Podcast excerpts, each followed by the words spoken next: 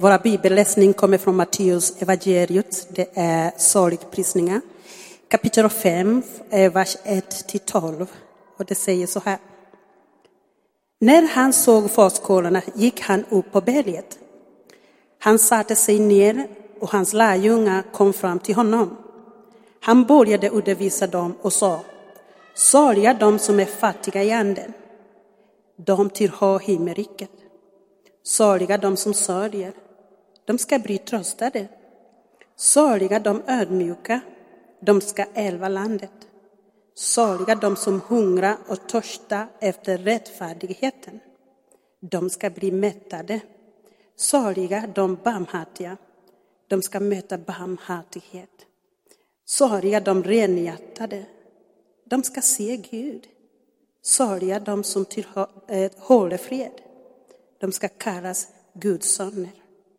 Saliga de som förföljs för rättfärdighetens skull, de tillhör himmelriket.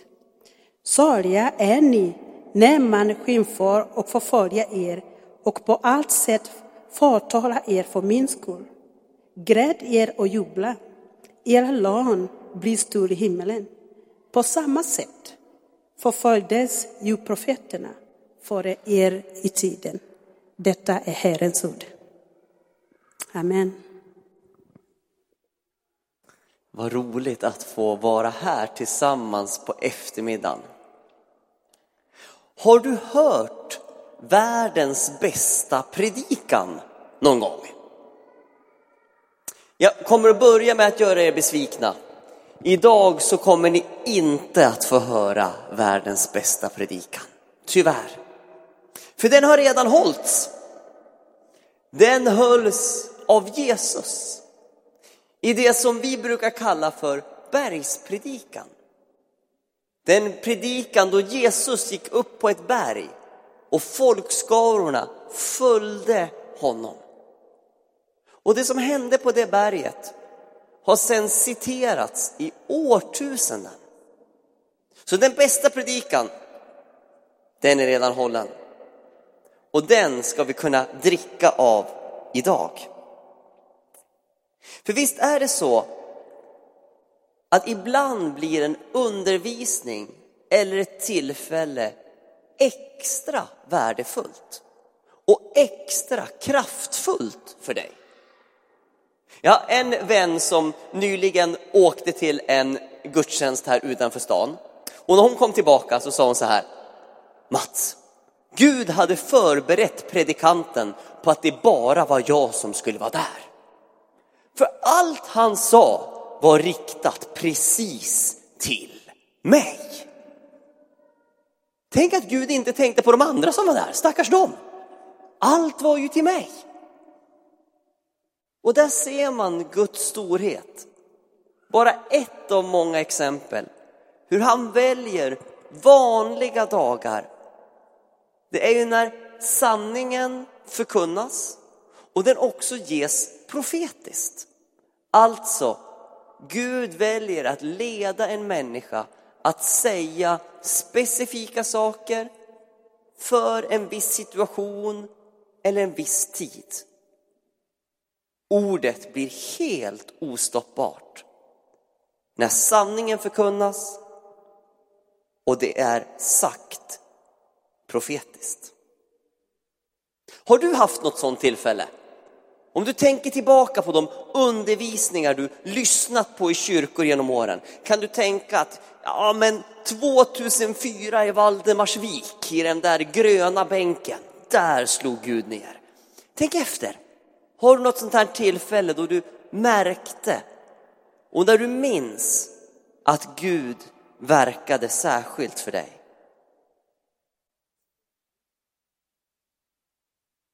Så tror jag att det var när Jesus var och höll sin bergspredikan.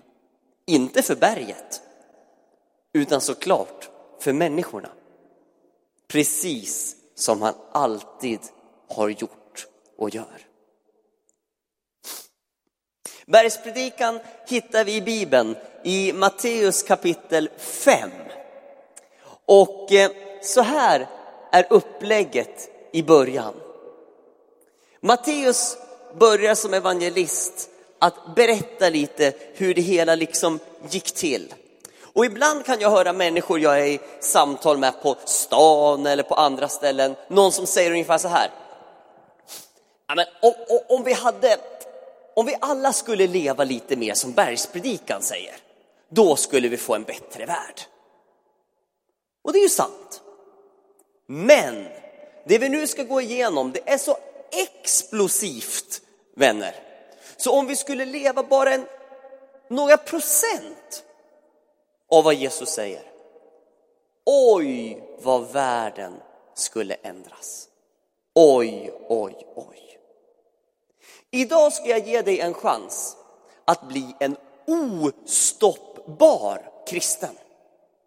För det du hittills har hoppats på eller hängt din glädje eller framgång på kanske kommer att försvinna nu närmsta 20 minuterna. Och något helt ostoppbart kommer du att få för ögonen. Inte för att du lyssnar på världens bästa predikan, utan för att vi kommer att gräva i världens bästa predikan. Ska vi läsa tillsammans de 2 första verserna? Är ni med mig? När han såg folkskarorna gick han upp på berget. Han satte sig ner och hans lärjungar kom fram till honom. Ofta läser man, om man läser Bibeln, början i ett kapitel så snabbt så man tänker inte riktigt på vad det står. Stod det att hans lärjungar kom och satte sig vid hans fötter? Nej. Det stod att Jesus, han satte sig ner. Det vanliga, det är ju på den tiden att mästaren satt. Och vanligt var det att lärjungarna stod och lyssnade. Och det har jag tänkt ibland, det är inte så dumt. För ibland när man ska sitta och lyssna, hur blir det då?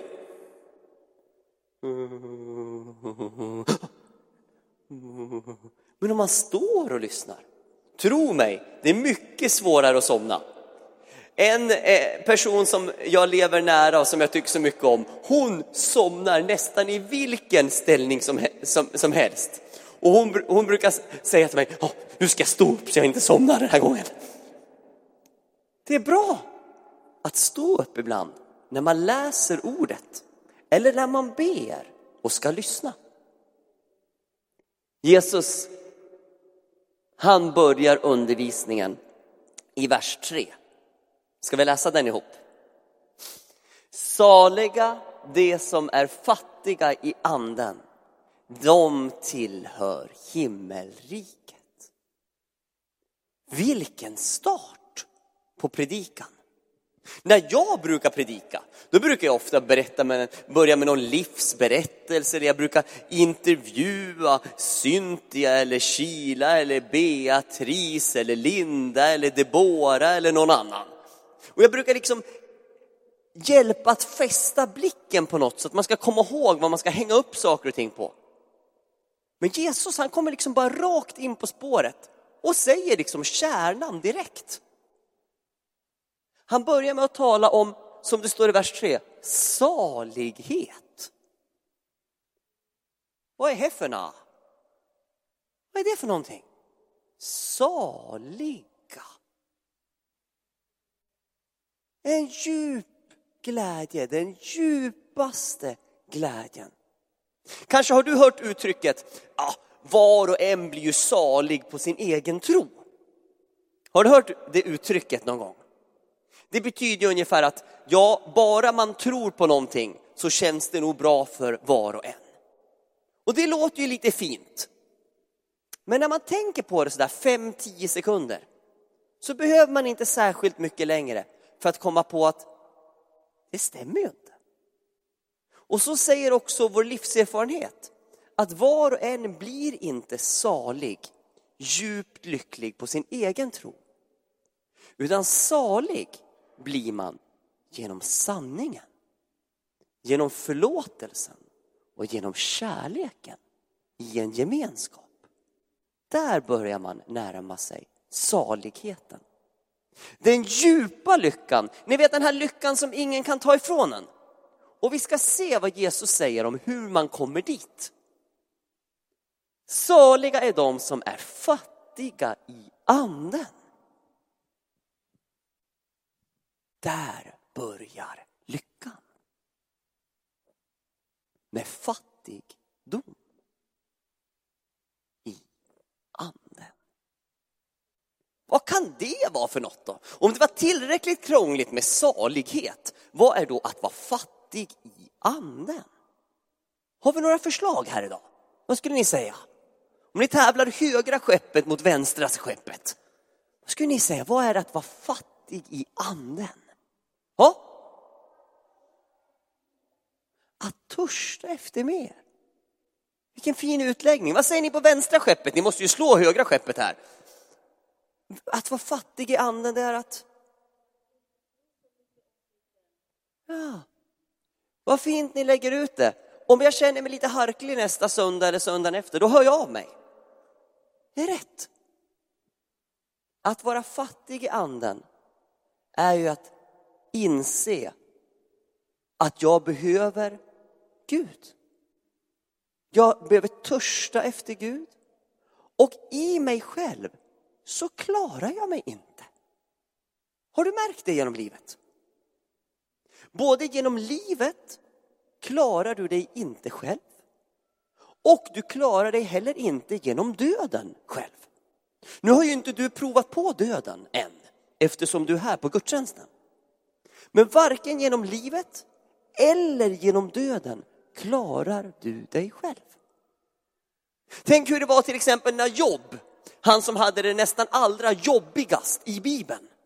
När han i slutet av Jobs bok dividerade med Gud om hur allting var. Och Gud frågar honom liksom, var det du som satte håret på hästens rygg? Eller vad var du när jag skapade stjärnorna och satte solen på himlen, Job? Var du där?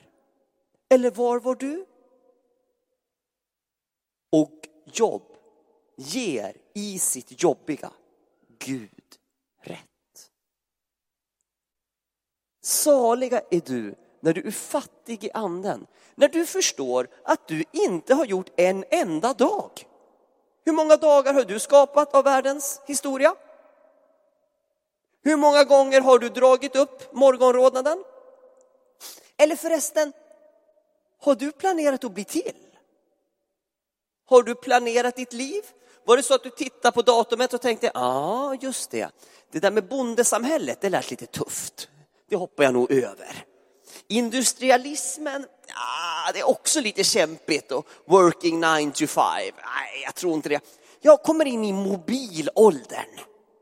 Ja, så där drygt 2000 år efter Jesus föds. Då planerar jag in mig själv. Är det någon av er som har gjort det? Nej. Hur kom du till? Genom att Gud planerade dig i din mammas moderliv.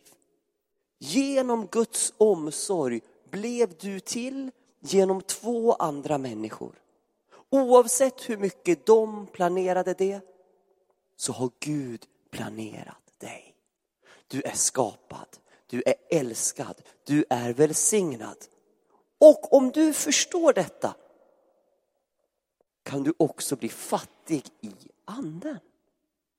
Det betyder inte att man ska vara oandlig, utan det betyder att man förstår att jag är tack vare Gud.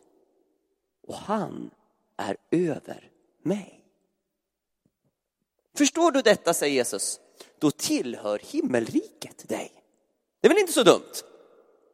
Man kan ju vara med i Hammarby eller Djurgården eller något annat. Men tänk att tillhöra himmelriket. Jesus fortsätter. För att man ska få en riktigt bra dag. Ett riktigt bra liv, så säger han vers 4. Ska ni läsa med mig? Så tar vi lite kör tillsammans. Är ni beredda? Saliga de som sörjer, de ska bli tröstade. Är det så du brukar hälsa på din kompis när du träffar någon på stan? Tjena, hur är läget? Hoppas du får sörja mycket den här veckan nu. Ja, riktigt djup. Att du får sörja ordentligt. Ja, jag också. Ja, har det så bra nu. Nej, det är inte så vanligt, va? Du brukar önska dig, dina vänner, något annat än att sörja. Varför säger då Jesus så här? Jo, som vanligt har det att göra med det han tidigare har sagt och det han kommer att säga. Det bildar en sån helhet. Salig är du om du sörjer. Och så finns det många teologer, pastorer, bibelutläggare som har försökt komma på vad det är vi ska sörja. Och jag tror att kanske det bästa förståelsen jag i varje fall har hittat av Jesus ord, det är om du sörjer dina och världens synder. Om du sörjer vår bortvändhet från Gud, då skall du bli tröstad. För detta är någonting att sörja. Så att Gud kan trösta dig. Några vänner till mig, Mister Nys, mannen i familjen. De bor 30 meter från oss. Jättefin man, nybliven pensionär. Gjorde mycket i kyrkan, mycket i familjen, mycket på företaget. 67 år, svår cancer och dog. Bara nu några dagar sedan. Snart ska jag åka på hans begravning. Och jag tycker den familjen har blivit ett föredöme i att sörja. För de vågar sörja. Och de har nog också märkt det att när man sörjer så är det inte alltid fel att ställa frågan varför. Men det är sällan frågan varför och svaret därför som gör att man blir tröstad. Utan när man sörjer, då är det ju att man hittar en gemenskap, ett utbyte och en enhet. Det är det som ofta leder till trösten. Ni vet när man sitter med en familj eller ni sitter med en vän eller någon som mist någon eller något annat svårt har hänt. Hur värdefullt är inte gemenskapen, enheten och att man tillsammans delar det som har hänt. Gud har lagt sådana mekanismer i oss så att när jag bara delar mina bekymmer med Beatrice eller med Gud så blir det mycket lättare. Det är som när du ska bära ett piano. Tänk om jag skulle be dig att bära flygen här upp 4 trappsteg i Klara kyrka. Det är mycket lättare att bära ett piano om man är 2 än om man är 1. Och helst ska man nog vara 5.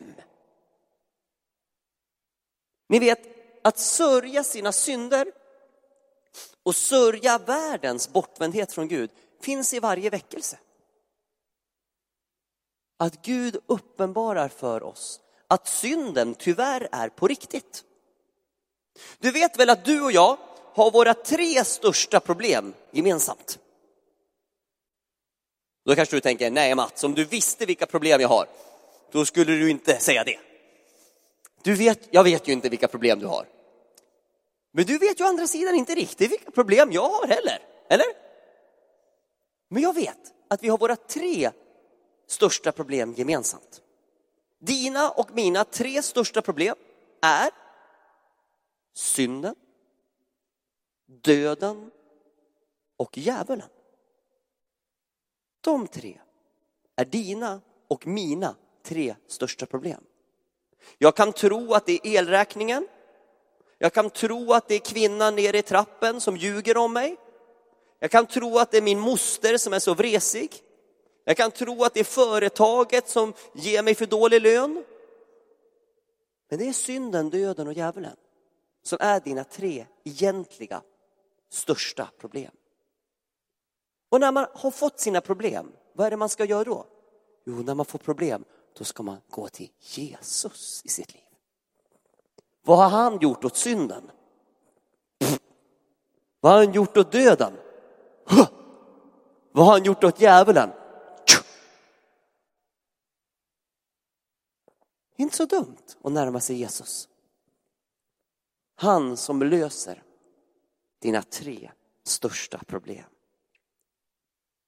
Salig är du om du sörjer din och världens bortvändhet från Gud. Du kommer att bli tröstad. Ska vi titta vidare vad Jesus säger? Han säger något mer som gör dig salig. Ska vi läsa den översta raden ihop?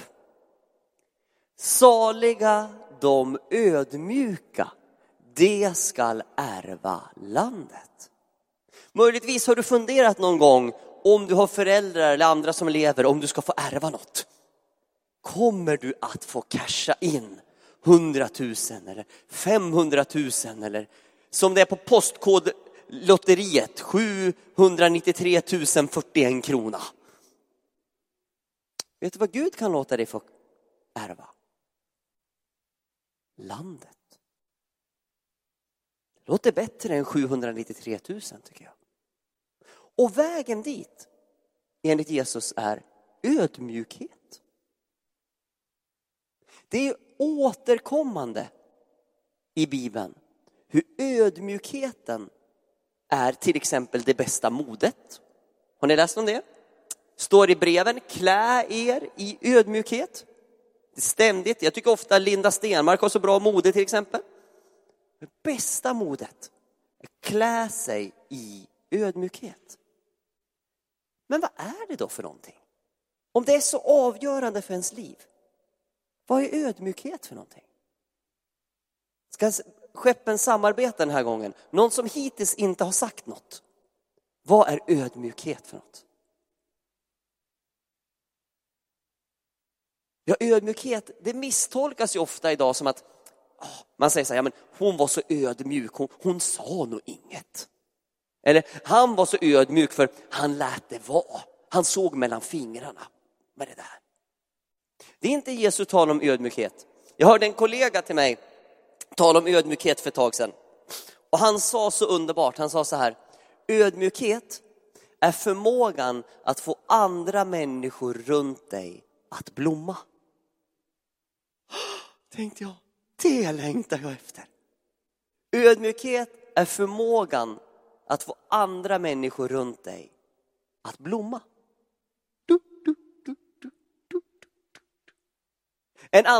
Jag hörde också en annan definition av ödmjukhet. Ödmjukhet är att veta vem Gud är och vem jag själv är.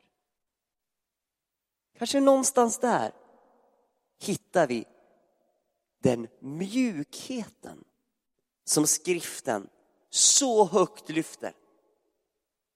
För ni vet, om du vill spela i Guds lag, då ska du vara med i ödmjukhetslaget. Vill du ha Gud som motståndare, då ska du satsa på högmod. För då hamnar du. För Gud står emot de högmodiga, men de ödmjuka visar han nåd. Kanske du blir lite sugen nu på fattigdom i anden? Eller? Kanske lite på att sörja dina synder. Eller på ödmjukhet. Ska vi ta en eller två verser till? Jag kan hålla på med den här hela våren om ni vill.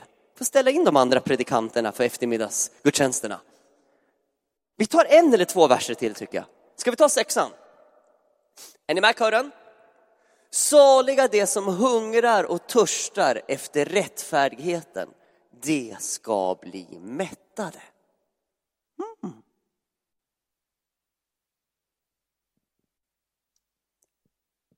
Viola, min äldsta dotter som är med mig här i kyrkan idag och är på barnkyrkan nu i Lillkyrkan.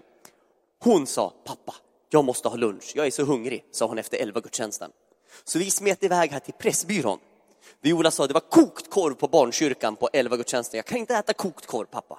Men grillad korv tycker jag mycket om. Så vi gick här, smet iväg här till pressbyrån och så beställde hon en grillad korv. Kan vi inte sitta här och äta, sa hon. Tror hon tycker det är lite mysigt om vi sitter vi två. Det tycker jag också. Så vi satt oss ner. Direkt när hon hade ätit en halv säsong. Jag behöver en till, pappa. Ja, beställde en till grillad korv. Och hon blev mätt. Jesus berättar också att vi blir mätta när vi hungrar och törstar efter rättfärdighet. att komma i rätt relation med Gud och göra det rätta. En vän till mig, Jocke, han har sagt att jag får berätta det här, så jag säger honom med namn också. Han lärde jag känna för ett antal år sedan när han var student. Och han kom till Vasakyrkan där jag jobbade i Kalmar. Och så sa han till mig så här: ja, hejsan, jag heter Jocke och jag pluggar här på högskolan. Och vi ska göra en studie från högskolan där vi ska studera någon form av lära eller system som läggs ut. Och sånt. Och jag har hört om er alfakurs, sa han. Jag har hört att det finns liksom en kristen grundkurs som man kan gå. Som tydligen då ungefär 20 miljoner, nu 30 miljoner människor har gått. Och jag tänkte att jag vill liksom inte gå kurser, men jag skulle kunna komma och studera. Vad ni gör bara sådär på kvällarna. Och när man har gjort sådär 25 alfakurser eller något som jag har fått göra, då har man hört så många anledningar. Så många, när man liksom bakar ihop vad jag kan ha för anledning att komma. Så oavsett vad människor har för anledning att komma till alfa, så säger jag alltid: åh vad roligt, jättevälkommen, kom. Och han försökte nog dölja sin gudslängtan i att jag ska bara göra ett studieprojekt från högskolan. Kan jag få göra det? Eller? Visst, sa jag. Så första kvällen kom han och studerade. Tog mycket anteckningar. Satt längst bak, studerade. Jag sa: bra, tack, hej. Mm. Andra kvällen kom han och studerade. Observerade kursen, hur det skulle vara. Tog anteckningar. Mm, ja, ja. Tredje kvällen lika så. Så kom vi till kvällen om bön. Han studerade. Och så gav jag en utmaning mot slutet av kvällen. Jag sa att du som vill kan nu testa att be hemma. Och då skulle jag tycka så här: om du till exempel ber om en vanlig, rimlig sak. Om du vill ha fint väder på tisdag, vackert väder då, be om det. Och så ber du också om någonting omöjligt som du tror att Gud inte kan göra. Be om en vanlig och en jättespeciell sak. Jag utmanade med det. Kvällen efter kom han tillbaka till alfa. Veckan efter alltså. Nästa alfakväll. Väldigt avståndstagande. Jag tänkte något har hänt där. Så i slutet av kvällen så kommer han fram. Och så säger han: hej. Så här. Hej, säger jag. Pinsam tystnad efter 3 sekunder. Ja, säger han. Ja, jag har provat. Ja, säger jag. Har du provat nya springskor? Jag har provat att be. Ja, säger jag. Ja, det var bra. Ja. Nej, det var inte alls bra, sa han. Nej, sa prästen. Okej, det var inte alls bra. Nej, det var inte bra. Jag bad om något lätt. Tror du Gud kunde det, eller? Pytsan. Nej, inte fick jag det inte, sa han. Pinsamt tyst igen. Stod och vanka fram och tillbaka som en anka gjorde han så här. Och då vet prästen efter några år att något har ju hänt här. Så jag säger inget då. Ibland kan jag prata för mycket, men just då tror jag att jag förstod att jag skulle... Sen kommer tårarna. Och han gråter. Så säger han: men det där är omöjliga, Mats. Det har Gud gjort nu. Och så berättar han att hans farfar var alkoholist. Och hans pappa och hans farfar gled isär och kunde inte umgås på grund av alkoholismen. Så sa han att det var också därför min pappa sen blev alkoholist. Och han och jag inte kunde umgås. Och nu sa han: nu är jag alkoholist. Och jag håller uppe skenet hela veckorna. Så dricker jag jättemycket på helgerna och ligger i min lägenhet. Och sen kan jag vara i form måndag till torsdag igen. Och allting ser bra ut utåt. Och tro mig, sa Jocke, jag har provat allt, sa han. Jag har provat yoga, jag har provat healing, jag har provat tarotkort, jag har provat hypnos, jag har provat allt man kan. Jag är fel person att lura, sa han. Jag har försökt bli lurad i 10 år. Men när jag går hem och så gör jag det där som ni sa att man skulle göra. Man säger namnet Jesus. Och så ber jag: Jesus, gör mig fri från alkoholen. Och då sa han: då kommer det en dusch. Och så berättar han. Jag minns inte detaljerna, men han berättar hur det liksom, hur det här rann av, hans beroende försvann. Och jag vet ju från min livserfarenhet att ibland försvinner beroenden långsamt och successivt. I Jesus namn. Och ibland försvinner de som ett svärd. Jocke som hungrade och törstade efter rättfärdigheten och friheten fick bli mättad. Vers 7, sista versen för ikväll.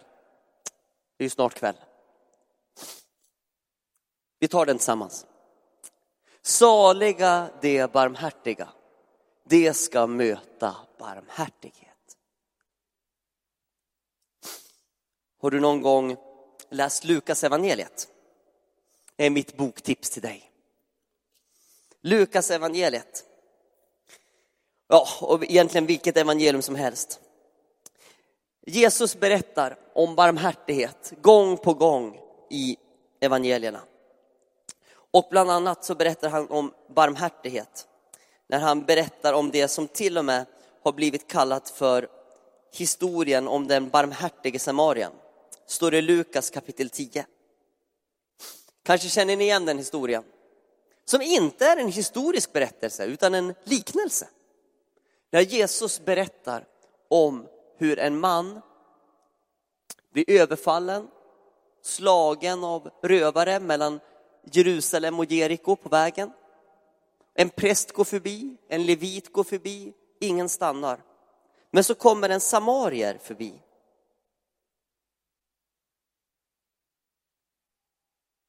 I vers 11 kapitel 10. Men en samarier som var på resa kom och fick se honom ligga där, och han fylldes av medlidande. Jag vet en så otroligt stor skillnad i livet. Om våra hjärtan är så beredda så att vi fylls av barmhärtighet och medlidande för våra medmänniskor. Vi lurar oss så otroligt grundligt om vi tror att vi blir saliga genom att bli rika, lata och upppassade. Säg för mig några vänner du har som är lyckliga och är rika och lata och väl upppassade. Jag känner många rika vänner. Tro mig, de har ett svårt liv. Jag känner också många fattiga vänner som har ett svårt liv. Men det Jesus berättar är att salighet kommer till dig genom att du är barmhärtig. Att du i bön, att du i diakoni, att du i det sätt du har i ditt liv öppnar ditt hjärta för att ha en nöd för andra människor. Att du vägrar att strunta i den som lider. Där börjar du hitta salighet. Den djupa, ostoppbara lyckan som ingen kan ta ifrån dig. Titta bara på de här verserna jag har tagit idag. Finns det någon som kan stjäla något av det här? Ingen kan ta ifrån dig att vara fattig i anden. Hur mycket jag än anstränger mig skulle jag aldrig kunna ta det ifrån dig. Finns det någon som kan ta ifrån dig något av det andra? Att sörja dina synder. Vem kan ta det ifrån dig? Att du sörjer världens bortvändhet från Gud. Det är ingen som kan ta det ifrån dig. Du kommer bli tröstad. Om du är barmhärtig mot andra. Vem kan ta det ifrån dig? Eller om du hungrar och törstar efter rättfärdigheten. Folk kan ta ditt rykte ifrån dig. Folk kan ta din ytterjacka ifrån dig. Folk kan ta din cykel ifrån dig. Folk kan ta dina pengar ifrån dig. Men du blir ostoppbar som kristen när du lever i Bergspredikans budskap. Helt ostoppbar. Och ditt liv blir aldrig detsamma igen. När du tar in Jesus ord i ditt sinne och i ditt hjärta och låter det här bli din framtid. Bara läs kapitel 5 när du kommer hem ikväll. 6 eller 7. Där har du Jesu bergspredikan. Och jag längtar att efter de gånger jag predikar här på våren, jag tror att det är 2-3 gånger, få gräva i bergspredikan tillsammans med er. Vi ber.